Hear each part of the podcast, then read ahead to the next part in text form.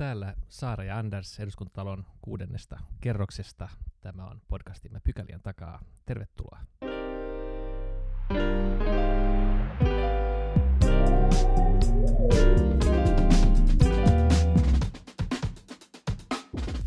Mennään ensimmäiseen pykälään ja puhutaan tänään tyttöjen oikeuksista ja siitä, miten koronakevät on vaikuttanut. Me ollaan saatu vieraaksi Plan Internationalin Suomen pääsihteeri Ossi Heinänen. Oikein lämpimästi tervetuloa. Kiitoksia, kiitoksia.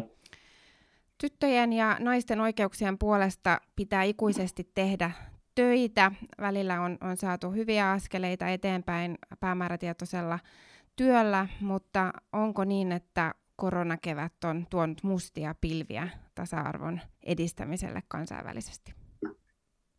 Kyllä se ehdottomasti on tuonut mustia pilviä, että, että tokihan niin kuin tässä vaiheessa, vähän niin kuin kaikkiallakin maailmassa, niin ihan varmasti ei vielä tiedetä, että kuinka pahasti se tulee vaikuttamaan.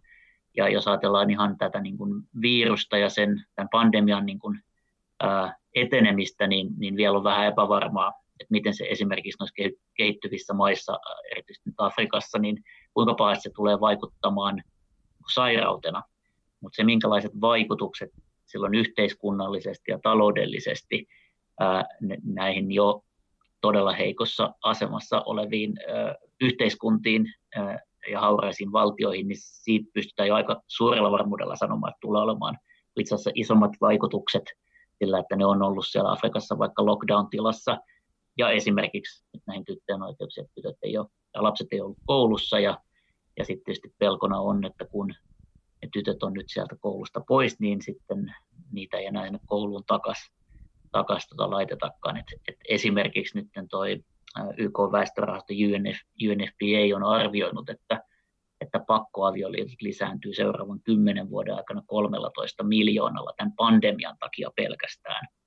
Eli kun ne tytöt, pandemia vie, tai lockdown vie elinkeinon, niin, ja tytöt on pois koulusta, niin ne otetaan auttamaan kotitöissä ja sitten niitä herkemmin naitetaan toisiin perheisiin, koska sillä, sillä tavalla saadaan, saadaan niin kuin korvaamaan sitä menetettyä elinkeinoa edes jotain, jotain rahaa siihen, sille perheelle. Ja sen jälkeen, kun on siellä ää, naitettuna, niin usein tulee raskaaksi ja sitten usein sen jälkeen se kouluun paluu on käytännössä mahdotonta.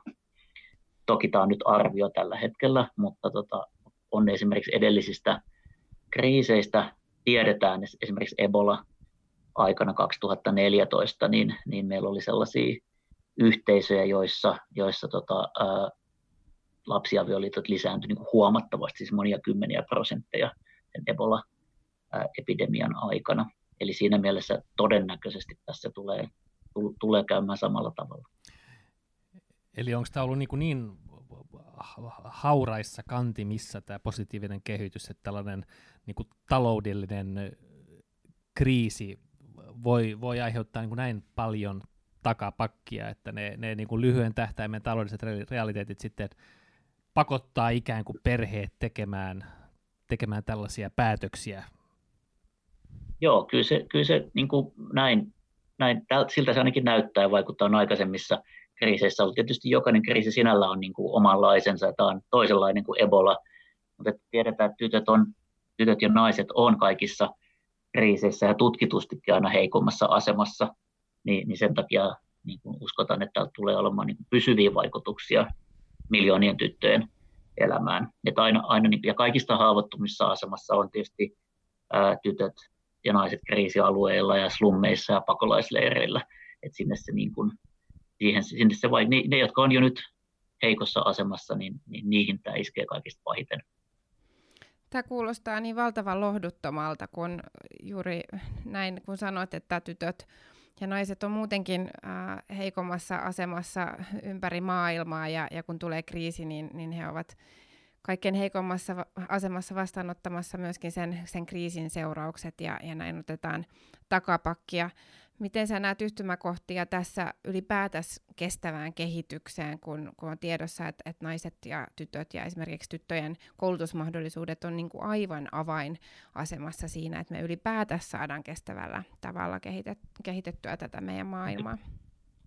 Joo, no kyllä tämä, tämä saattaa, saattaa vaikuttaa siihen, että otetaan niin kuin takapakkia niin kuin kö, kö, viimeiset 30 vuotta niin ollaan, ollaan koko aika niin kuin köyhyyden määrä maailmassa on vähentynyt ja nyt se uhkaa ensimmäistä kertaa lisääntyä uudestaan. Että, kyllä silloin niin kuin iso, iso vaikutus ja, ja, tota, ja, ja nimenomaan sit näissä niin kuin matalan tulotason ma- maissa niin, niin, ja kreisialueilla niin tytöillä, kun ei ole, ei ole tähänkään asti ollut, tai vaikka he olisivat päässyt kouluun, niin se oppiminen voi olla niin kuin hyvin pienestä kiinni, eli, eli tota, tytöt on ne ensimmäiset, jotka otetaan pois sieltä koulusta, kun perheellä alkaa mennä huonommin. Että esimerkiksi ilmastonmuutos on jo noilla tietyillä alueilla, vaikka Afrikassa, niin kuivu on aiheuttanut lisää kuivuutta, mikä johtaa sitten siihen, että ne elinkeinot niillä perheillä, ää, elinkeinomahdollisuudet huononee, niin sitten ratkaisu on usein, että otetaan ensin se tyttö pois sieltä koulusta, ja sitten esimerkiksi naitetaan se tyttö johonkin toiseen perheeseen, tai otetaan se tyttö tekemään kotitöitä. Et vaikka niin kuin me tiedetään, että viimeisten kymmenien vuosien aikana on saatu niin kuin valtavia, otettu valtavia askeleita siinä, että tytöt pääsee kouluun. Suurin osa maailman tytöistä pääsee jo aloittamaan sen koulun, mutta valtava osa niistä tytöistä ei, ei saa sitä koulua loppuun. Et, et viimeistään siinä teini-iässä, niin sitten, sitten miljoonat tytöt joutuu lopettaa sen koulunkäynnin kesken. No miten te reagoitte tähän nyt teidän toiminnassa? Ehkä on vähän liian aikaista kysyä ehkä vielä, mutta, tota, mutta oletteko jo pohtinut jotenkin toimintatapojen muutoksia tai fokuspisteiden muutoksia? Onko joku tietty alue, jossa tämä kriisi jotenkin, tai nämä ongelmat näkyy tai tulevat näkymään selvemmin teidän, teidän analyysin mukaan? No tota, kyllähän me ollaan jo heti, heti silloin, kun tämä, tämä tota, aika monethan vaikkapa tuolla Afrikassa, niin aika monet maat meni vähän niin kuin lockdown-tilaan ihan samaan tahtiin kuin Euroopankin maat, vaikka se epidemia ei vielä levinnytkään siellä, siellä tota, niissä maissa, niin, niin kyllä me heti silloin jo maaliskuussa niin, niin, niin me tehtiin esimerkiksi niin kuin, ö, käyttötarkoituksen muutoksia meidän ulkoministeriön hankerahoituksiin ja, ja, ja, ja se olikin tosi, tosi niin kuin joustavasti pystyttiin ulkoministeriön kanssa siinä toimimaan, eli muutettiin meidän kehitysyhteistyöhankkeita nyt pikkasen ja osittain tähän niin kuin COVID-19 ja koronaepidemian vaikutuksia ja, ja siihen niin kuin tämmöiseen niin kuin, humanitaariseen työhön. Eli, eli tota, autetaan ihan konkreettisesti näitä yhteisöjä, rakennetaan vesipisteitä, parannetaan sanitaatiota, toimitetaan desinfiointiaineita, kasvosuojia, hygieniapakkauksia ja ehkä kaikista tärkein se, että että tietyllä tavalla tehdään tämmöistä niin kuin tiedotustyötä ja lisätään sitä tietoisuutta siitä, että miten suojautua.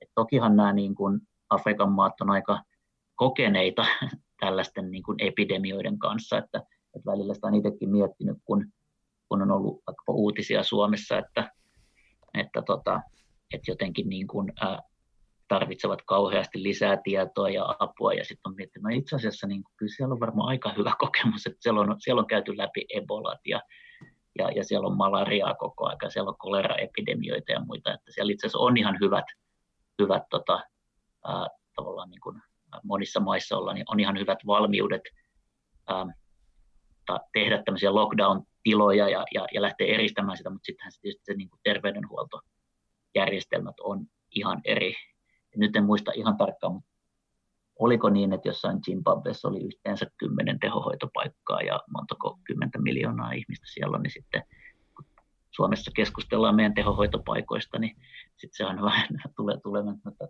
että, että, tota, mm. että millaista se on sitten niissä maissa, missä niitä todellakaan ei oikeasti ole.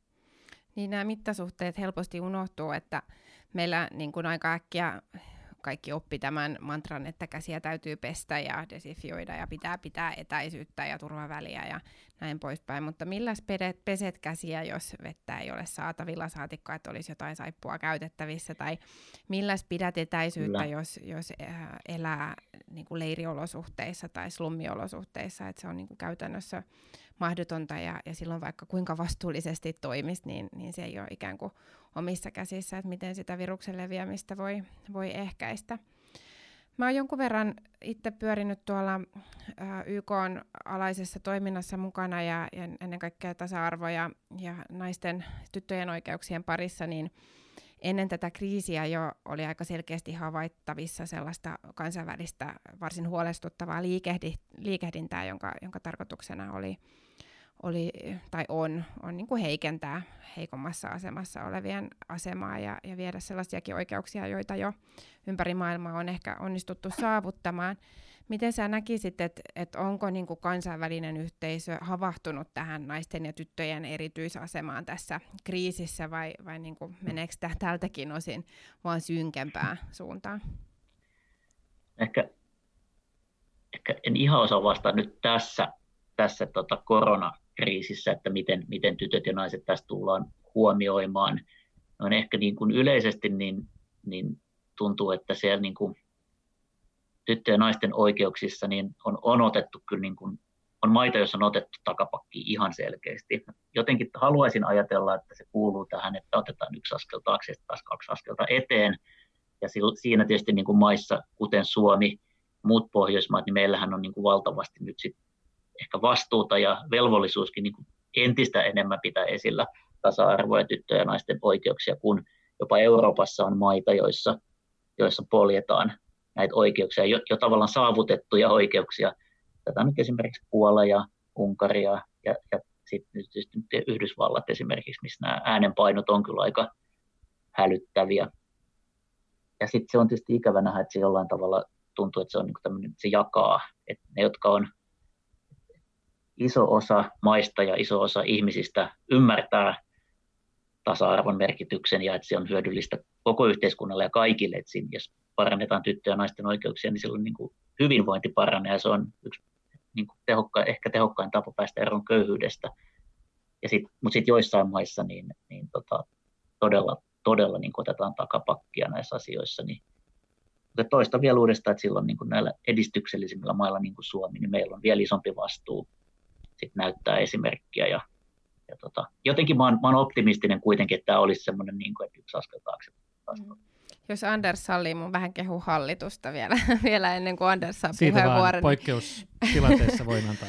niin tota, ministeri Skinnari on, on mielestäni kyllä hienosti painottanut tätä, tätä naisten ja tyttöjen merkitystä ää, siinä työssä, mitä Suomi tekee nyt, nyt maailmalla. Et sehän on aikaisemminkin ollut meillä ää, koko ajan vahvistuva painopiste, mutta, mutta sen terävöittämiseen on edelleen ollut tarvetta ja, ja ennen kaikkea sille, että, että se näkyy myös sen rahoituspuolella. Tehän olette kansainvälinen järjestö ja, ja rahoitus tulee monen eri kanavan kautta. Nythän siis kaiken kaikkiaanhan nyt, jos nyt ajattelee vaikka nyt WHOta, se tuli myrsky, missä se on ollut nyt tämän koronan kautta, mutta myöskin poliittis- poliittisesti eh, USA vetää rahoitusta pois mahdollisesti. Se saattaa nyt olla tyhjää puhetta. Brasiliakin on puhunut vähän samasta. Eh, on, Onko teidänkin toiminta nyt yhtäkkiä tässä mielessä hataralla pohjalla vai onko teillä vakaavammat, vakaammat, niin kuin järkevämmät tukijat kuin, kuin nämä YK, YK sisäiset järjestöt? No tota, jos, jos ensiksi puhuu niin kuin ehkä yleisesti kehitysyhteistyöjärjestöistä ja, ja, ja tästä sektorista, niin kyllähän on, on niin kuin huolestuttavia merkkejä siinä, että ainakin esimerkiksi Oxfam on joutunut tekemään valtavia leikkauksia ja, ja, ja tota, se, että nämä niin kuin rahavirrat niin kuin, ähm, pois kansalaisjärjestöiltä, kansainväliset kansalaisjärjestöiltä, niin sellaista, sellaista niin kuin tendenssiä on ehdottomasti maailmanlaajuisesti. Länissä meillä, meillä on aika moninainen tämä meidän rahoituspohja, että meillä noin puolet meidän lähes miljardista eurosta vuosittain niin tulee, tulee yksityisiltä lahjoittajilta, eli kummeilta pääosin. Ää, sama, sama rakenne meillä on suunnilleen Suomessakin, eli, eli si, ja, ja siinä ei ole niin kuin ainakaan vielä näkynyt kauheasti mitään. Että totta, niin kuin, että, että meiltä niin kuin lahjoittajia olisi lähtenyt. Ja sitten toisaalta meillä niin kuin jakautuu se, se, se toinen puoli jakautuu sitten niin kuin eri maiden ulkoministeriöiden rahoituksille ja EU-rahoituksille ja YK-järjestöjen rahoituksille ja, ja iso osa siitä on humanitaarista rahoitusta ja tietysti se, mikä on niin kuin, ä, maailmanlaajuisesti ikävät katastrofit ja kriisit, niin ne on niin kuin rahoituksellisesti meidän tapaisille järjestöille sitten hyviä, jos nyt näin voi sanoa, koska sitten me, me, niin kuin, me, me, me ollaan kuitenkin ne järjestöt, jotka sitten implementoi ja tekee niitä siellä, että vaikkapa YK-järjestöt, kun saa rahoitusta, niin nehän pääsääntöisesti itse eivät implementoi ja tee, vaan sitten ne on niin kuin kansainväliset järjestöt, niin kuin Plan ja Pelastakaa lapset, ja erityisesti sitten meidän kumppanit, jotka on paikallisia kansalaisjärjestöjä, jotka sitten siellä niin kuin yhteisöissä tekee sitä työtä. Ää, mutta, tota, mutta tietysti jos nyt tästä valtava maailmanlaajuinen lama tulee, niin kyllä se myös niissä yksityislaitoksissa sitten alkaa jossain vaiheessa näkymään.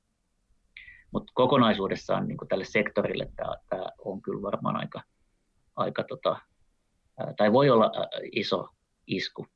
Jos tästä päästään nyt yli, niin sitten ei varmaan, jos tulee toista aaltoa. Ja, ja nythän tällä hetkellä, oliko nyt eniten tartuntoja päivässä tai viikossa tähän asti niin kuin maailmanlaajuisesti, että vaikka meillä Suomessa tämä näyttää jo niin kuin ollaan päästy pahimman yli nyt ensimmäisessä, ensimmäisessä aallossa, niin maailmalla tämä, tämä mm.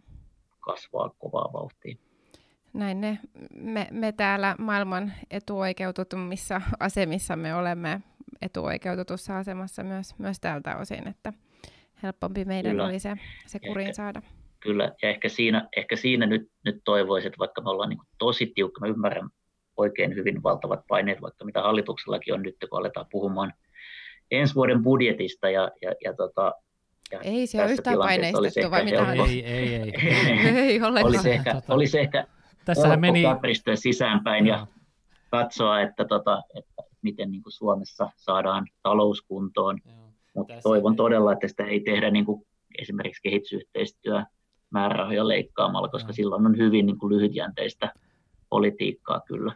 Joo, no niitäkin, niitäkin tota, avauksia on kyllä ollut, mutta enemmänkin niin opposition puolelta, ja nyt en kyllä viittaa, viittaa tässä Sara Sofia leiriin, vaan, vaan tuohon muuhun, mutta, mutta kyllä sikälihän voi sanoa, että on tässä nyt suuri konsensus siitä näkökulmasta, että neljäs lisäbudjetti, joka eilen, eilen tässä tota, hyväksyttiin, niin vaikka oli kauheasti porua, ei siellä nyt muutosesityksiä juuri sitten ollutkaan, mutta se keskustelu tänään, otetaan ehkä vähän myöhemmin. Niin, tänään äänesteltiin. Joo, ähm, mennään yhteen sellaiseen yksityiskohtaan, mikä on, on noussut tässä viime viikkoina ja ehkä pari viimeisen vuoden aikana äh, aikaisempaa vahvemmin esille, joka liittyy siis äh, tyttöjen sukupuolielinten silpomiseen. Ja äh, te teette planissa myös, myös tätä silpomisen vastaista työtä. Tämä on, on aihe, joka ei ole millään tavalla uusi, siis pikemminkin tälle vahingolliselle toimenpiteelle on varsin pitkät perinteet, mutta ää, suomalaisessa keskustelussa tämä, tämä on niin kuin kohtuullisen tuore ää, tasa-arvon ää, ja ihmisoikeuksien kysymys, mikä on noussut, noussut keskusteluun. Kertoisitko vähän planin näkökulmasta tästä silpomisen vastaisesta työstä? Joo, no meidän, meidän näkökulmasta se tietysti meidän työ keskittyy sinne kehittyviin maihin ja, ja tota, erityisesti me Plan Suomen tehdään paljon töitä Etiopiassa, ja, joka on yksi niistä pahimmista maista, maista tässä ja, ja, ja tota, ollaan saatu siellä itse asiassa tosi hyviä tuloksia aikaiseksi, että, että jos muistelisin, että Etiopiassa noin kolme neljäsosaa kaikista tytöistä ja naisista on silvottu ja, ja tota, sitten taas niissä yhteisöissä, joissa me toimitaan, niin, niin lähestulkoon kaikki syntyvät tyttölapset, niin heitä ei, ei silvota. Ja tämä on, on, on sellainen asia, joka voidaan muuttaa niin kuin hyvin lyhyessäkin ajassa, koska, koska tähän, tähän tämä on, tämä on tämmöinen haitallinen vanha perinne, kulttuuri sidottu, ei niinkään uskontoon, vaan enemmänkin kulttuuriin sidottu. Ja, jota kyllä niin kuin esimerkiksi sillä työllä, mitä me ollaan planissa tehty, niin pystytään yhteisökeskusteluilla kääntämään ihan päälailleen. Mä voin kertoa oman esimerkin. Mä olin kolme vuotta sitten Etiopiassa tutustumassa meidän työhön, ja mä olin sellaisessa aika syrjäisessä kylässä, jossa, tota, jossa tota, just meidän työtä oli tehty jo useamman vuoden ajan, ja, ja silloin kun mä tulisin, niin ne piti juhlat siellä, ja ne juhli sitä, että tota, et, et yhtään tyttöä ei silvottu. Ja tämä on, niin kuin, tämä on nimenomaan niin päälailla, koska aikaisemmin se oli juhla, kun niitä tyttöjä silvottiin. Ja nyt se oli niin kuin nerokkaasti siellä. Ja tämä oli, ja tämä oli vielä niin kuin mahtavinta siinä oli se, että ne oli, ne oli tällaiset niin kuin tyttöjen, nuorten teinityttöjen niin kuin, uh, Uncut Girls Club, kerho, joka, joka järjesti sen juhlan. Että nämä itse tytöt olivat siellä tosi aktiivisia puhumaan sitä silpomista vastaan. Ja, ja siellä oli silloin koko, koko yhteisö sitoutui siihen, niin siellä oli 300 tyyppiä siellä niin kuin juhlistamassa ja, ja siellä pidettiin puheita ja, ja, tota, ja se oli niin kuin hieno, se oli todella siis niin kuin ehkä mulle mieleenpainuvin koko, koko tänä aikana, kun mä ollut töissä, kun mä olen käynyt noissa meidän hank- hankkemaissa, niin, niin semmoinen mie- mieleenpainuvin kohta, just sen takia, että tytöt itse oli siinä niin aktiivisia. Eli, eli se, on niin kuin, se on mahdollista muuttaa. No, mahtava tarina.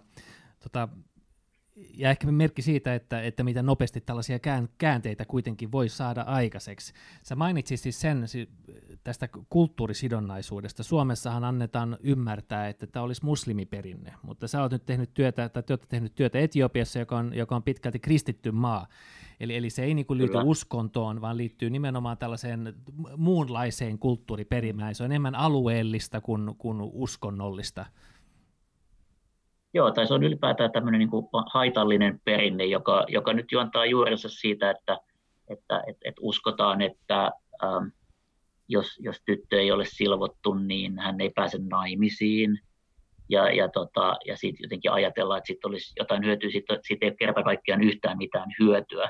Ja on aika helppo niin kuin todeta, että, että sehän on siis tapa kontrolloida tyttöjen ja naisten seksuaalisuutta, eli miesten tapa äh, pitää yllä valtaa tässä suhteessa. Ja, ja se ei niin kuin, se on, on varmasti niin kuin yhteisöjä, joissa se, se liittyy jollain tavalla johonkin uskontoon, uh, mutta sitten on yhteisöjä, joissa ei ole mitään tekemistä uskonnon kanssa. Että se olisi niin kuin, liittyisi islamin uskoon, niin se ei kyllä pidä paikkaansa. Että niin kuin sanoit, niin Etiopia on 65 prosenttia kristittyjä, tai olla Afrikan vanhin ja yksi maailman vanhimmista kristityistä maista. Ja, ja, se, ja se on yksi niistä maista, joissa tämä, on, tämä, tämä perinne on niin kuin vahvimmilla mm. maailmassa. Niin tota, joo. joo, toi, toi oli niin kuin tosi tärkeä pointti just, että se tapa, vahingollinen tapa liittyy vallankäyttöön ja, ja nimenomaan näin, että, että siinä tyttöjä ja, ja naisia alistetaan, mutta sitten siinä on myös sellainen erityispiirre, että, että tätä tapaa ylläpitää kaikkein vahvi, vahvimmin äh, ymmärtääkseni toiset naiset.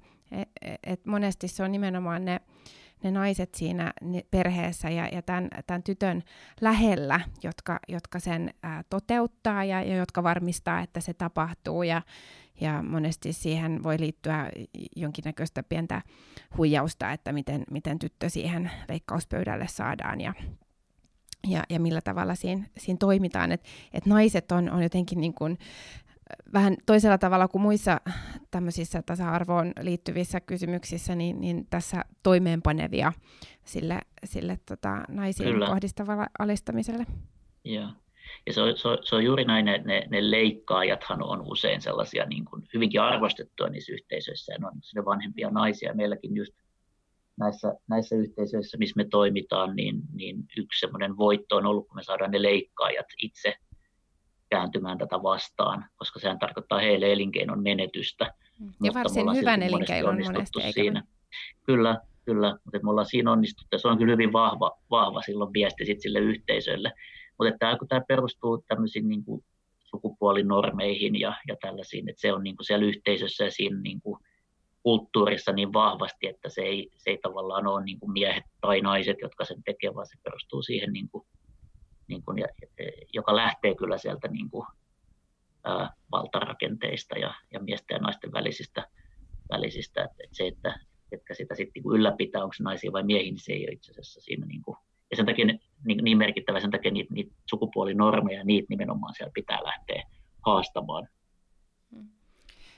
yksi syy, minkä takia tämä varmaan Suomessa viime vuosina noussut esille, on, on se, että kun tähän asti on ollut helppo ajatella, että tämä on vain tällainen hirvittävä asia, mikä tapahtuu joillekin jossakin kaukana, ja nyt on käynyt ilmi, että, että myös Suome, Suomessa ja, ja suomalaiset tytöt tähän, tähän tota, niin, toimenpiteeseen edelleen joutuu äh, joko täällä Suomessa tai sitten äh, lähetetään ulkomaille. Äh, Onko tämä sellainen osa, mikä näkyy teidän, teidän työssä, että äh, Suomessa myös, myös on äh, nyt niin kuin selvitystenkin mukaan näitä, näitä tapauksia ennakoitua tai, tai arvioitua enemmän? Se tietysti meidän, me, me tehdään toki, siis meidän pääosa meidän työstä me tehdään myös kehittyvissä maissa eikä Suomessa. Meillä on toki maahanmuuttaja hankkeita, mutta se ei ole ollut sellainen teema, joka me ollaan täällä Suomessa, johon me ollaan keskitytty täällä. että se ei siis niin paljon ole meidän meidän työssä niin kuin noussut, mutta toki tätä keskustelua täällä Suomessa ollaan, ollaan seurattu, ja, ja, ja tota, mutta ei, ei niinkään nyt ole meidän työssä, tai Planin työssä näkynyt. nythän meillä on täällä eduskunnassa käsittelyssä kansalaisaloite, joka, joka tähtää tämän silpomisen kriminalisointiin, ja sitä tota, käsitellään nyt parhaillaan lakivaliokunnassa. Käsittely varmaan valmistuu tässä alkusyksystä.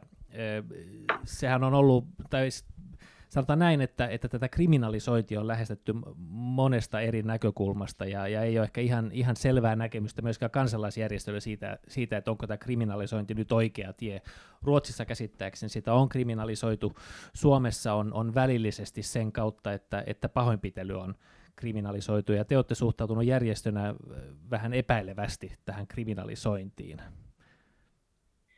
Joo, ja tämä tosiaan vähän jakaa järjestöjäkin ähm, valtaosa niistä järjestöistä, joita, joita mä olen seurannut, niin on, on samaa mieltä meidän kanssa siitä, että se itse asiassa niin kuin ne EU-maat, joissa siitä on erillislaki, niin ei ole itse asiassa kauheasti näyttöä, että se olisi millään tavalla niin kuin auttanut sitä tilannetta, että, että, että me, meidän näkökulma on ehkä, että se laki, joka Suomessa tällä hetkellä on, koska se on kiellettyä rikoslaissa, niin, niin se riittää, ja sitten se, kun me tiedetään meidän kokemukset taas tuolta niin kuin vaikkapa kehittyvistä maista, niin on se sielläkin lainsäädännössä kielletty. Mutta se on sitten vasta se ensimmäinen askel, että se paljon tärkeämpää olisi sitten ne toimenpiteet, mitä tehdään, jotta sitä ei siitä huolimatta niin kuin, äh, tehtäisi. Eli, eli se, että tota, tehdään sitä asennemuutostiedotustyötä, koulutetaan ammattilaisia, vie sitten niitä, niitä tota, keissejä eteenpäin. Ja, ja sitten sit toki tämä olisi niin asia, jota pitäisi ehdottomasti keskustella niin kuin näiden maahanmuuttajayhteisöjen kanssa ja, ja, ja heidän kanssaan tehdä paljon, paljon työtä. Mutta niin kuin sanoin tuossa, niin tämä ei ole, tämä ei ole niin kuin mun, mun ja Planin ää, vahvinta osaamisaluetta, että koska se ei niin kuin meidän työhön täällä Suomessa sillä tavalla liity. Se sama ajattelu, mikä, mikä pätee siellä ää, kehitysmaissa teidän työssä, niin tietenkin pätee myös Suomessa siinä määrin, että kun, kun tätä tätä silvomista halutaan ehkäistä, niin, niin pitää päästä nimenomaan sinne yhteisöjen kanssa tehtävän yhteistyön tasolle ja saada sitä, sitä viestiä läpi ja, ja selittää, että, että miksi tämä on, on haitallinen ja, ja miksi siitä ei, ei mitään hyötyä ole, vaan ainoastaan haittaa pahimmassa tapauksessa koko ihmisen loppuelämän ajaksi. Ja sen takia tässä suomalaisessa keskustelussa olisi tärkeää, että tunnistetaan, että ei ole mikään niin kuin hopea äh, puletti tämä, tämä tota, äh, kansalaisaloitteen esittämä erillislaki, vaan, vaan vaikka se tehtäisiin, niin tullaan tarvitsemaan ihan valtava määrä muuta työtä siihen ympärille. Just näin. Se ei varmasti ratkaise sitä asiaa, se, että onko se niin kuin hyvä vai huono juttu, niin siihen on ehkä vähän vaikea ainakin mun ottaa kantaa tässä, mutta niin nimenomaan näin nyt toimii. Muita toimia tarvitaan paljon. Kiitos Ossi tästä keskustelusta. Tota, teette tärkeää työtä vaikeassa tilanteessa ja, ja erityisesti kehitysyhteistyö on varmaan niin kuin aika suurten murrosten edessä ja, ja, ja saa nähdä nyt, mihin tämä koronakriisi kääntyy. Nyt on tietenkin Suomessa tilanne aika hyvä, mutta, mutta maailmalla numerot ovat varsin synkät vielä. Se varmaan asettaa haasteita teidänkin työlle monella tapaa. Kyllä, kyllä.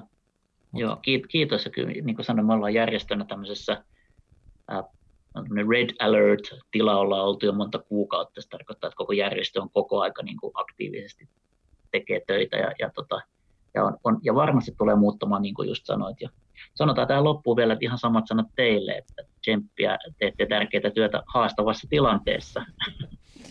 Kiitos paljon Ossi ja oikein hyvää kesää. Kiitos, hyvää kesää. Joo, kiitos samoin. Moi moi.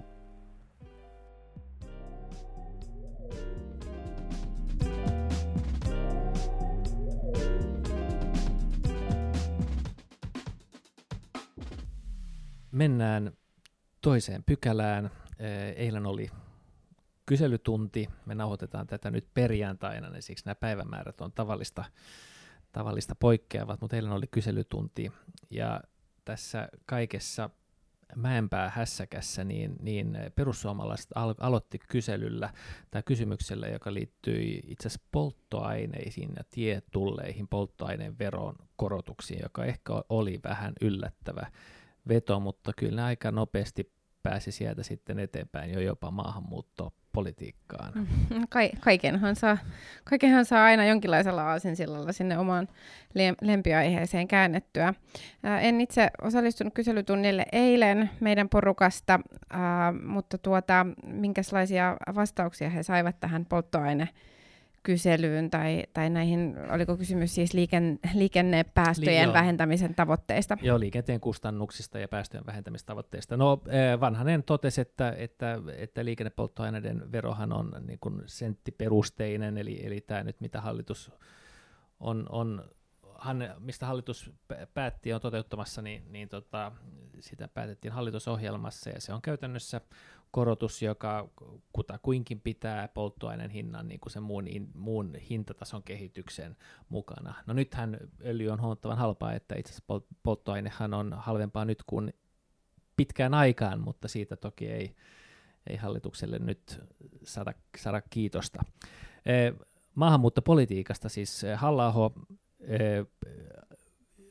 jatkoi tätä polttoainekeskustelua vei sen asuntopolitiikkaan, mutta vähän kummallisen keskustelun kautta hän puhui siitä, että kun pääkaupunkiseudulla on laadullisesti epäedullista väestön kehitystä, kun sinne tulee maahanmuuttoa. Ja nyt kun me hetken aikaisemmin oltiin puhuttu Mäenpään puheista, siis siitä, että, että ihmisryhmiä niin kuin vähätellään, verrataan hait- haittailmiöihin, niin, niin se oli ehkä vähän erikoinen avaus, ja, ja siihen valitettavasti nyt ei puhemies siinä tilanteessa tarttunut, vaikka ehkä olisi ollut syytä ollakin. Mm. Ainakin itse ajattelin, että kun nyt ihmisiä verrataan tai puhutaan ihmisen laadusta, niin silloin ollaan aika lailla kaltevalla pinnalla. Niin, eihän siitä ole hirveän pitkä matka siihen, että verrataan vieraslajeihin, joka, joka on ollut tämä tämän viikon surullinen keskustelu. En tiedä, yrittääkö perussuomalaiset nyt, nyt kokeilla niitä rajoja vai, vai mistä on, on kysymys, mutta olisin itsekin pitänyt aiheellisena, että puhemies olisi, olisi puuttunut ja, ja hoitanut tämän paremmin kuin, kuin tämän Mäenpään keissin silloin, jolloin puhemiehenä taisi itse asiassa olla perussuomalaisten Eerola. No kokoomuksen eduskuntaryhmästä kysyttiin hallituksen työllisyystoimista. Ää, niitähän on odoteltu tästä, tässä nyt jo, jo toista vuotta ja, ja konkreettisia ää, tekoja työllisyyden edistämiseksi ei löydy. Itse pistin merkille eilen, että Vasemmistoliitto oli pistänyt ää, liikkeelle tällaisen kampanjan, jossa he luetteli hallituksen toimia kuvassa, jonka yli oli vedetty tällainen iso tehty leima. Ja heti ensimmäinen ää, kohta tässä heidän niin kuin, tehtyjen toimien listalla oli työllisyyden parantaminen. Ja kun näitä työllisyystoimia nyt tällä kaudella ei ole vielä nähty, niin, niin kysymys herää, että miten siellä hallituksessa nyt oikein tämä työllisyys nähdään, että, että onko hallituksessa laajemminkin näkemys, että työllisyys, työllisyyden oman, parantaminen on niin kuin tehty, tehty. että check, check siihen. No jos ihan rehellisiä ollaan, niin itse asiassa työllisyyshän äh, hallituksen alkutaipaleella parani vähän, ja itse asiassa eläkeputken hallitus on kevyesti koskenutkin jo, jo viime vuonna, että si- siinähän tehtiin pientä säätöä, mutta ihan kuten sanot, niin nämä isot työllisyystoimet, niin kyllähän ne on vielä tekemättä, ja, ja on tietenkin selvä, että ne on tehtävä ja, ja tarve niihin ei ole yhtään sen vähäisempi nyt kuin, kuin vuosi sitten, ehkä pikemminkin päinvastoin. Varsinkin silloin, kun taloudella menee huonosti, niin ei ole niin kuin mitään mieltä sillä, että, että ylläpitää niin kuin rakenteita tai asioita, menetelmiä, jotka, jotka, jotka pitää niin kuin tällaisen rakenteellisen työttömyyden kohtalaisen ylhä, ylhä, ylhä, ylhä, niin kuin korkealla tasolla, niin kuin se Suomessa on. Ja, tota, ja varsinkin kun tämä haaste nyt on iso, niin, niin ei kellään puolueella ole, niin kuin, tai ei voida edetä sillä tavalla, että mentäisiin pienimmän yhteisen nimittäjän mukaan, että, että viedään vaan niitä asioita läpi, josta kaikki voi jotenkin olla samaa mieltä, vaan kyllä siinä pitää käyttää niin kuin ihan koko spektriä mun mielestä, että, että nythän meillä on, on toki nyt sovittu, sovittu tota työvoimapalvelujen parantamisesta ja palkkatuesta ja tällaisista, mutta kyllä siihen ihan yhtä lailla pitää ottaa tarkasteluun eh, eläke, eläkeputki, etenkin paikallinen sopiminen ja mun mielestä kyllä, kyllä esimerkiksi eh, työttömyystuen taso ja kesto. Ja tässähän ei Suomen tarvitse millään tavalla nyt keksiä, keksiä pyörää uudelleen, vaan riittää, että me katsotaan meidän naapurivaltioita, joita, joissa näitä on tehty nehän on meidän, hyvin niin kuin meidän kaltaisia demografisesti mm. ja talouden rakenteen puolesta, ja sieltä hyvin voidaan katsoa, että mikä toimii ja mikä ei. Että joo, mun mielestä se oli ihan hyvä kysymys, joskin mun mielestä oli ehkä väärä nyt liittää se neljänteen lisäbudjettiin, koska eihän se niin kuin periaatteessa ole sellainen asia, johon se kuuluu ollenkaan, mutta kysymyksenä relevantti ja tarpeellinen. Mm. Niin, no siis siinä mielessä vaan, kun on ollut huolestuttavaa seurata sitä hallituksen äh, niin kuin ajattelua, että, että nyt voidaan ikään kuin siinä mielessä surutta tehdä näitä ennenkuulumattoman suuria menolisäyksiä, eikä samalla aikaa, samanaikaisesti pohtia ollenkaan sitä tulopuolta, jossa tämä työllisyys on aivan, aivan keskeinen. Ja, ja tämä varmastikin oli tämä, tämä linkki. Nyt sitten nähtäväksi jää, että, että miltä osin hallituksella on, on kykyä budjettiriihen yhteydessä edistää ää, työllisyystoimia ja löytyykö sieltä sopua, että ää, esimerkkejä ja, ja keinovalikoimaa kyllä on. Kokoomuskin esitti jo viime vuoden puolella ää, ihan kattavan listan mahdollisista toimista, joilla jolla peräti 60 000 työpaikkaa Joo, RKP olisi. jo neljä vuotta sitten. No niin, RKP voi siellä hallituksessa laittaa, laittaa näitä, näitä asioita eteenpäin. Että kyllähän tämä on meidän, meidän tulevaisuuden ja myös hallituksen uskottavuuden kannalta joo, joo, siis aivan ilman muuta. Kysymys. Ja jotenkin niin ajatus, että niiden, niiden hetki ei ole nyt, niin se on mun mielestä väärä myöskin siitä näkökulmasta, että kun ihmisillä on hätä, niin, niin, niin pitää varmistaa, että työhön pääsee, että se on niin kuin inhimillisesti ja sosiaalisestikin oikein.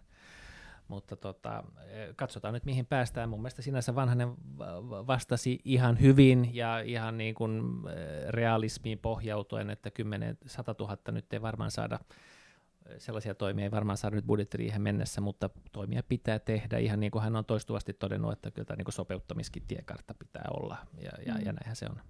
Niin hallituksen sisällä tuntuu olevan kuitenkin vähän niin kuin erimielisyyttä tai, tai erilaisia tulokulmia siihen, että ensinnäkin ää, neuvotellaanko hallitusohjelmaa uudestaan, että kuinka laajasti hallitusohjelma on, on nyt auki, onko niiden neuvottelujen paikka tämä budjettiriihi vai, vai tota, miten, miten sen kanssa edetään. Ja ristiäviä kannanottoja on tullut vähän myös si- siihen ää, liittyen, että onko hallitus nyt jo elvyttänyt vai, vai ei. Osaatko sä niin kuvata sitä, että, että on pikkasen ollut hämmentävää, kun pääministeri mielestäni, oliko se pääministerin kyselytunnilla vai, vai missä yhteydessä ää, sanoi, että, että hallitus ei ole vielä niin kuin päässyt elvytystoimiin asti, vaan, vaan nyt on ollut niin kuin akuuttia kriisinhoitoa.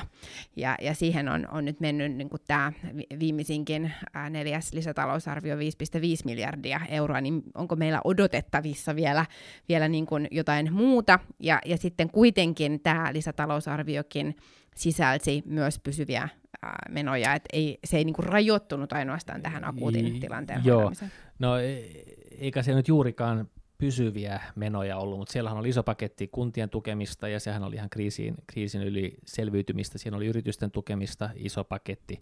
Siinä oli ilmasto, eh, ilmastorahaston pääomittamista, iso paketti ja eri, erilaisten kyllä niin kuin pääomituksen kauttahan siellä sinne, sinne meni rahaa erinäisiin tällaisiin niin kuin kehittämis potteihin.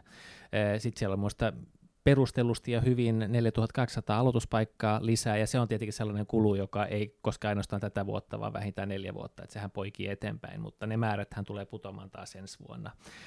Mun mielestä mä olisin itse itse, itse ollut iloinen, jos, jos sen 4008 kohdalla myöskin oltaisiin päätetty siitä, että tämä mun mielestä vähän älytön ö, ensisijaisuusjärjestelmä oltaisiin poistettu, koska sehän nyt pitää opiskelijoita käytännössä opiskelupolun ulkopuolella, kun odottaa sitä, että ne saa sen ensimmäisen niin kuin kaikki toiveet täyttävän opiskelupaikan. Mutta tota, sitten siellä oli tie, tiesatsauksia ja niitä voi tietenkin, nämä on sitten taas musta elvytysluonteisia ja niitä voi tietenkin kyseenalaistaa. Toisaalta ehkä niiden kyseenalaistaminen asettuu sikäli ehkä vähän erilaisen, vähän huonoon valoon, koska kokoomuksen neljännen budjetin vastalauseessahan itse asiassa menoja ei ollut pudotettu ollenkaan, mutta sen sijaan vaadittiin 6000 lisäkilometrin asfaltointia vuosittain ilman, että siihen osoitettiin yhtään mitään rahaa. Että tota, joo, kova elvytystoimi sekin. Sehän tässä ehkä on, että, että muista pitää nyt varoa, että nämä elvytystoimet on niinku liian tällaista niinku perinteisiä, että eihän me niinku tarvitse niinku pelkästään rakentamalla saada tätä taloutta pystyyn, vaan, vaan pitää niinku vähän pitää yrittää myöskin käyttää tilaisuutta siihen, että monipuolistettaisiin meidän talousrakennetta. Että niinku jotenkin tämä on ehkä vähän niinku yksilmästä ajatella, että pelkästään niinku rautateillä ja teillä tämä, niinku kuoppa katetaan, vaan kyllähän meidän talous muodostuu paljon muustakin. Joo, varsin, varsinkin pidemmällä tähtäimellä, että onhan se tiestön korjausvelka ihan massiivinen ja, ja se on niin kuin iso asia, mitä meidän pitää edistää, mutta jos ajatellaan vaikka niitä työllisyystoimia, mitä meidän pitäisi, pitäisi tehdä, niin, niin siinä, siinä mielessä niin nämä, nämä infrahankkeet eivät kyllä niitä tavoitteita toteuta, vaikka sellaistakin puhetta välillä kuulee, että, että tuota, näillä joitakin väliaikaisia työllisyysvaikutuksia äh, on. Ja tietenkin ne sen rakentamisvaiheen työllistää, mutta, mutta ne kokonaisvaikutukset on, on sitten toisenlaisia. En tunne itse henkilökohtaisesti tätä sun asfaltointikritiikkiä kauhean, kauhean tarkasti, mutta... Joo, sieltä se, se löytyy, tänäänkin äänestettiin varmaan. Sellainen tuota, äh, muistikuva mulla on, että tästä 5,5 miljardista, niin, niin vajaa 4 miljardia oli arvioitu olevan niin kuin tätä elvyttävää ja ja siellä sitten ää, muitakin, muitakin toimia on. Opposition näkökulmasta tämähän oli varsin haasteellinen harjoitus, mikä osittain voi, voi ää, tai näkyy varmasti myös siinä, että kuinka konkreettisia muutosesityksiä tultiin, että tämä oli niin massiivinen lisätalousarvio, että se oli käytännössä niin kuin vastasi jo, jo budjettia ää, niin mittaluokalta niitä avoimia, ää, avoimia momentteja oli siis niin valtava määrä, että kun tämä aikaresurssi ää, oli, oli varsin rajallinen, niin on, on ehkä niin kuin aika iso vaade, että oppositiopuolueiden pitäisi niillä resursseilla, mitä niillä on käytettävissä, niin pystyä laatimaan hallituksen vastaavaan valmisteluun niin kuin oma budjettiesitys. Joo, varmasti, varmasti sinänsä näin, mutta kun kritiikki kohdistui siihen, että oli holtiton rahalinko ja kuitenkin eipä saatu ensimmäistäkään menoerää poistettua sieltä, niin silloin se kritiikiltä ehkä, ehkä, ehkä putoaa, putoaa hieman kyllä eh, pohja pois. Niin, e, nythän äänestettiin myöskin hallituksen epäluottamus e, ja, ja, ja kun sitä peilaa taas nyt näiden, näihin, näiden tämän neljännen lisäbudjetin e, vastalauseisiin, niin tuntuu ehkä erikoiselta, että liitetään epäluottamuslause budjettiin, jonka menopuoleen kuitenkin on hyväksynyt täysin. Itse asiassa ei, kun perussuomalaiset, niillä oli pieni muutos, 0,06 prosenttia budjetin kulusta, eli 2,9 miljoonaa, jotka oli ollut näitä erityis- erityisavustajakuluja, niitä ne poisti. Joo, sitä kannatimme. Että kolme oppositiopuoluetta tekee budjettiin, lisäbudjettiin pohjautuen epäluottamuslauseen, mutta budjetin menoista ne ei kuitenkaan mm. olisi karsinut ensimmäistäkään. Mm. Mutta tällaista tämä politiikka on. No tässä lisätalousarvion ympärillä on käyty myös, myös niin kuin just tätä kritiikkiä opposition toimintaa kohtaan niin kuin sellaisella ää, retoriikalla, että et, niin kokoomus leikkaa tai oppositio niin kuin leikkaisi, niin siitähän ei ole ole kysymys, vaan myös oppositiosta on oltu koko ajan sitä mieltä, että, että nyt on oikea aika elvyttäville toimille, nyt on oikea aika investoinneille. Ja ehkä niin kuin siitä mittaluokasta voi olla eri mieltä, mutta jos, jos tota investoidaan vähemmän kuin mitä hallitus, niin sehän ei silti ole leikkaus, vaan se on silti ää, menolisäys. Ja tämä tuntuu tässä, tässä hallituksen ää, puolelta tulevassa kritiikissä, ää, niin kuin oppositioon kohdistuvassa kritiikissä välillä välillä menevän sekaisin. Sitten taas se varsinainen niin kuin epäluottamus on liittynyt enemmänkin siihen, että hallituksella ei ole ollut valmiutta tässä niin kuin massiivisten menolisäysten keskellä puhua ollenkaan siitä tasapainottavasta puolesta. Et se on ikään kuin faktisesti vaan siirretty eteenpäin. Et nyt on menolisäysten aika, ja, ja tota, jätetään ne kurjemmat asiat myöhemmälle, kun sitten taas ää, niin kuin oppositiossa me ollaan oltu sitä mieltä, että nyt on menolisäysten aika, mutta huolehditaan samalla, että me, me niin kuin pystymme hoitamaan tulevaisuudessa Joo, nämä, siis nämä kulujen lisäykset. sikäli samaa mieltä, että sopeuttamistoimia pitää vaatia, ja pitää vaatia myöskin selkeitä työllisyystoimia, ja ja, ja itse en näe hallituksella kyllä mitään muuta mahdollisuutta kuin, että niitä, niitä myöskin tulee, tulee syksyllä ainakin, me tullaan niitä vaatimaan. Tai muuten. ei mennä siihen vielä, ei mennä siihen vielä. Tota, mutta e, kyselytunti oli tällainen, mutta sen ympärillä on pyörinyt sitten toinen keskustelu, joka on ollut tapaus Mäenpää. E, se keskustelu lähti siitä puheenvuorosta, jossa hän vertais, vertasi turvapaikanhakijoita vieraslajeihin, ja mehän tiedetään, mitä vieraslajelle tehdään. Hän halusi niin vieraslajitorjuntatoimia, ja sehän käytännössä niin kuin tarjottaa, tarkoittaa kannan pienentämistä, niin kuin eliminoimista. Ja siitä sitten syyttäjä nosti syytteen ja vaati eduskunnan... Halusi nostaa syytteen. Joo, joo siis hal- halusi nostaa syytteen, ja sitä nostaakseen hän tarvitsee eduskunnan kannan, jota sitten muodostettiin perustuslakivaliokunnassa. Siinä perustuslakivaliokunta yhtyi itse asiassa asiantuntijoiden kantaan, joka pitkälti oli se, että syytä ylläpitää syytesuojaa tämän tapaisessa asiassa ei ollut. Siitä käytiin animoitu vilkas keskustelu sitten keskiviikkona eduskunnassa.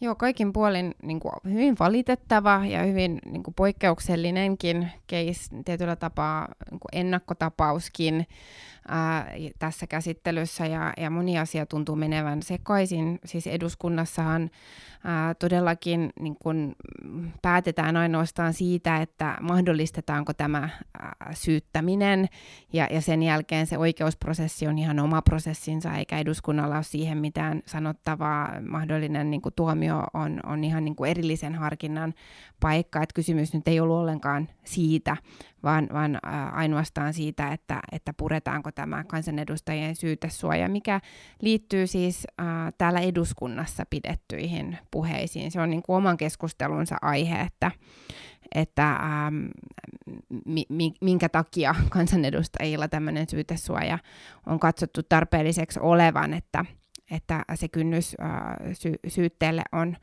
on korkeammalla.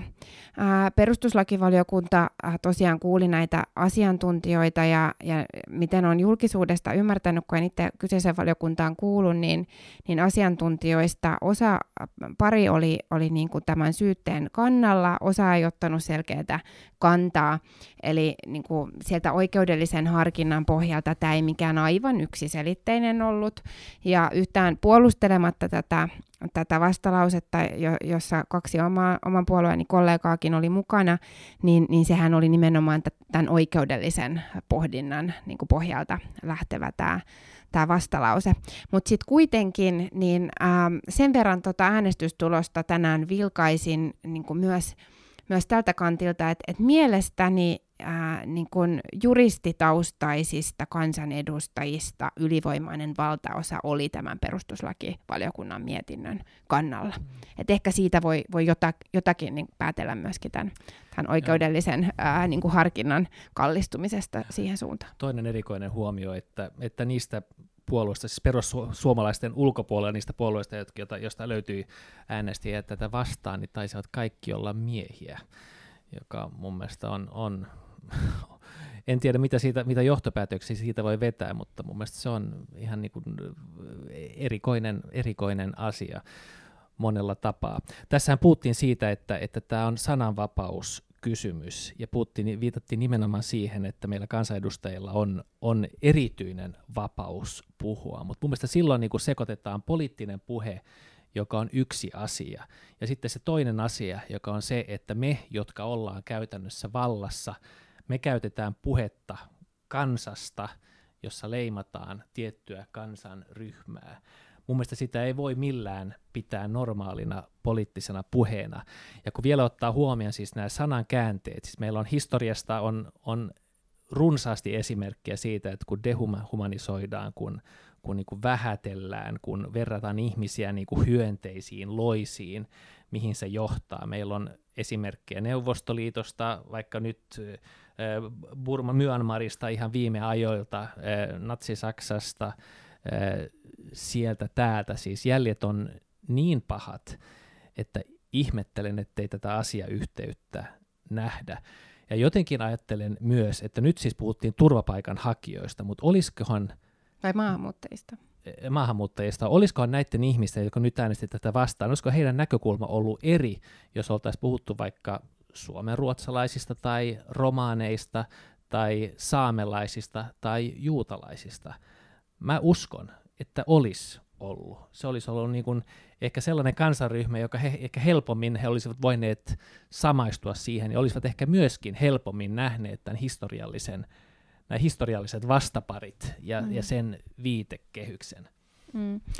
Joo, ja siis mä oon aivan samaa mieltä tästä, että, että tämä historiallinen perspektiivi on, on niin kuin kylmäävä, ja meillä pitäisi olla aivan niin selkeä näkemys siihen, että, että tämän tyyppistä puhetta ei kertakaikkisesti sallita, ja, ja niin kuin nähdään myös se jatkumo, mihin, mihin sen salliminen voi, voi pahimmillaan johtaa, jos, jos se ää, mahdollistetaan. että on kyllä ihan samaa mieltä. Ja, ja tietenkin niin kun oikea tapa käsitellä tätä olisi ollut se, että välittömästi eduskunnassa olisi, olisi aiheeseen puututtu. No kun ei niin tehty, niin olisi ollut kyllä äh, hyvä, jos äh, tämä oikeusprosessi oltaisiin voitu käydä lävitse ja, ja, ja oikeus olisi siis katsonut siis sen Mäenpäänkin tuomin. etu, että nyt, nyt tästä tuli nimenomaan vaan pelkkää politiikkaa, siis nyt tämä politisoitui, koska äh, tuomioistuin, joka joutuu punnitsemaan näitä asioita niin kuin monesta näkökulmasta, ei ole voinut ottaa asian kantaa. Mm, juuri näin, ja tässä on niin kuin tätä sananvapaus näkökulmaa kovasti pidetty esillä niiden puolelta, joiden mielestä tätä syytesuojaa ei, ei pidä tässä kohtaa murtaa, tai tämän esimerkin kohdalla vielä, vielä murtaa, tai se ei ylittäisi sitä, sitä kynnystä, mutta siis äh, jos ajatellaan perustuslaillisestikin, niin, niin eihän se sananvapaus voi olla ristiriidassa perustuslaissakin määriteltyjen ihmisoikeuksien äh, näkökulmasta. Ja, ja arvostin kyllä todella ää, meidän ää, puolueen ää, Pihlan tekemää, ää, Pihla Ketohuovisen ää, pitämää puheenvuoroa, jossa, jossa hän niin kuin, toi tätä perustuslaillista pohdintaa mun mielestä erittäin selkosanaisesti esille. Jos yhden huomion teen vielä tästä tämänpäiväisestä äänestyksestä, ää, joka oli siis meidän yksi kevätkauden viimeisimpiä äänestyksiä, niin ää, meidän eduskuntaryhmästä oli jonkin verran poissaolijoita, ää, mutta jos katsotaan niitä suhdelukuja, niin itse asiassa hallituspuolue keskustassa oli, keskustassa oli ää, enemmän näitä ää, ääniä tämän ää, syytesuojan pitämisen puolesta. Jostain syystä kaikki huomio on keskittynyt kokoomukseen. Se on ihan hyvä huomio, joo. Ja tota, sinänsä mä vetäisin myöskin johtopäätöksiä siitä, että teillä oli huomattava määrä poissa myöskin sellaisia, jotka taisivat istua kahvilassa samaan aikaan. Mutta se on huomattavaa kyllä, että, että, tota, että keskustalla oli näin paljon poissaolijoita ja kyllä – Kyllä tai se, ihan siis näitä ei-ääniä. Siis anteeksi, niin kuin ei, ei, ei, joo, ei poissa, vaan nimenomaan, nimenomaan ei-ääniä. Ja, ja se oli kyllä mun mielestä äh, valitettavaa. Vielä tästä sananvapaudesta, niin siis kyllähän niin kuin yleisesti on määritelty sananvapaus niin, että se ei pidä sisällään vihapuhetta. Ja tämän on Venetsian komissio todennut, tämän on Euroopan ihmisoikeustuomioistuin todennut, että kaikki vapaudet punnitaan myöskin myöskin niin kuin, siis kaikissa vapauksissa pitää niin kuin jollain tavalla saavuttaa se tasa-arvo niin kuin ihmisen eh, turvan ja integriteetin ja sitten tämän, tämän sananvapauden välillä. Ja, ja siitä syystä se on hyvällä syyllä rajattu niin, että se ei kuitenkaan saa vahingoittaa mm. muita. Kyllä, ja muiden ihmisten vertaaminen vieraslajeihin hyvinkin on luettavissa tähän vihapuheeseen kuuluvaksi. Ja silloin olisi voinut hyvinkin ajatella, että tämä syyte on syytä nostaa no. tai saada nostettua. Mutta tuota, tämä eduskuntavuosi on nyt, ensimmäinen vuosi on, on lopuillaan. Se alkoi ehkä vähemmän elegantisti tällä keskustelulla siitä, että missä kukin istuu salissa ja, ja loppui siihen, että mitä salissa saa puhua. Toivottavasti syksy alkaa paremmissa merkeissä. Joo, mä olin jo unohtanut nämä meidän kauden alkuvaiheen käänteet. Äh, tuota, mielenkiintoinen syksy kyllä edessä tämän, tämän kesätauon jälkeen. Et nyt tuntuu, että tällä eduskuntakaudella, nyt kun reilu vuosi on, on tätä kautta takana, niin ei, ei ole päästy vielä ollenkaan siihen normaaliin, tavalliseen eduskuntatyöhön kiinni. Että, että se syksy meni vähän, vähän niin kuin ihmetellessä ja orientoituessa itse, itse kunkin, ja, ja silloin ei vielä äh, hallituksen esityksiä juurikaan tullut, ja, ja sitten oli erilaisia kriisejä, ja, ja hallituskin vaihtui välillä, ja, ja nyt on ollut tämä erittäin poikkeuksellinen korona, koronakriisi kevät, että en tiedä, päästäänköhän me syksyllä niin kuin tavallisempaan työrytmiin kiinni. No toivotaan näin. Toivottavasti silloin saadaan hyvä budjettikäsittelyyn, paljon työllisyysesityksiä, energiaverouudistus. Mm, ilmastotoimia. Ee, kyllä, niitähän toki vähän on ollutkin tässä jo. Ja sitten, tota, sitten pikkuhiljaa sitten seuraavan vuoden puolella, nyt mä en oikeastaan itse muista, mutta pitäisi tietää, että aikataulu, mutta eiköhän joku sotepakettikin siellä jossain vaiheessa tule. Mutta sitä Huhhuh. odotellessa. Joo, nimenomaan sitä sotea odotellessa hyvä lopettaa tämä kausi. Oikein hyvä kesä.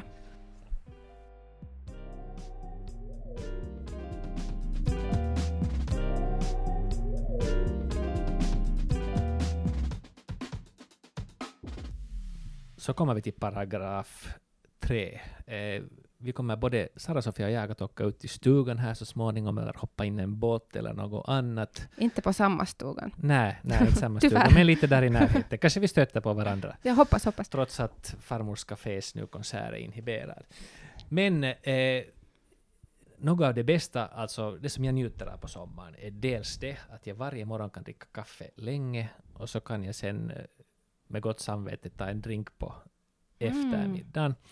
Och nu undrar jag då att vad är den här sommarens drink? Alltså GT kan man ju dricka när mm. som helst. Ja, ja. Nu har man några år så har man druckit äh, Aperol Spritz. Ja, ja, och sen kanske lite Pims någonstans där emellanåt. Men vad är nu, liksom, ah. vad är nu sommarens grej? Vad är det ni har i båten när ni åker? Jag, jag tror att det, det är Aperol Spritz. Det är fortfarande? Det, fortfarande ja. det. Men det är jättegott. Det är jättegott och det ser bra ut i solljus och sen när solen ja. kommer lite snett på kvällen så ser det speciellt Ja, fint också ut. ser bra ut i Instagram-bilder. Ja. ja, och det är alltid viktigt.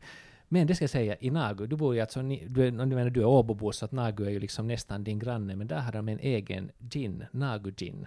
Okej. Okay. Och, och det där, nu får vi ju kanske inte göra reklam, men vi gör det lite ändå. Jag tänkte gå via Alko och skaffa en sån flaska, för jag tycker det låter som en prima produkt. Okej. Okay. Ja, en bra tips igen. Nå men, ska vi gå? Vi träffas på en brygga två och, och det där och, och, och, och blandar något gott här under sommaren.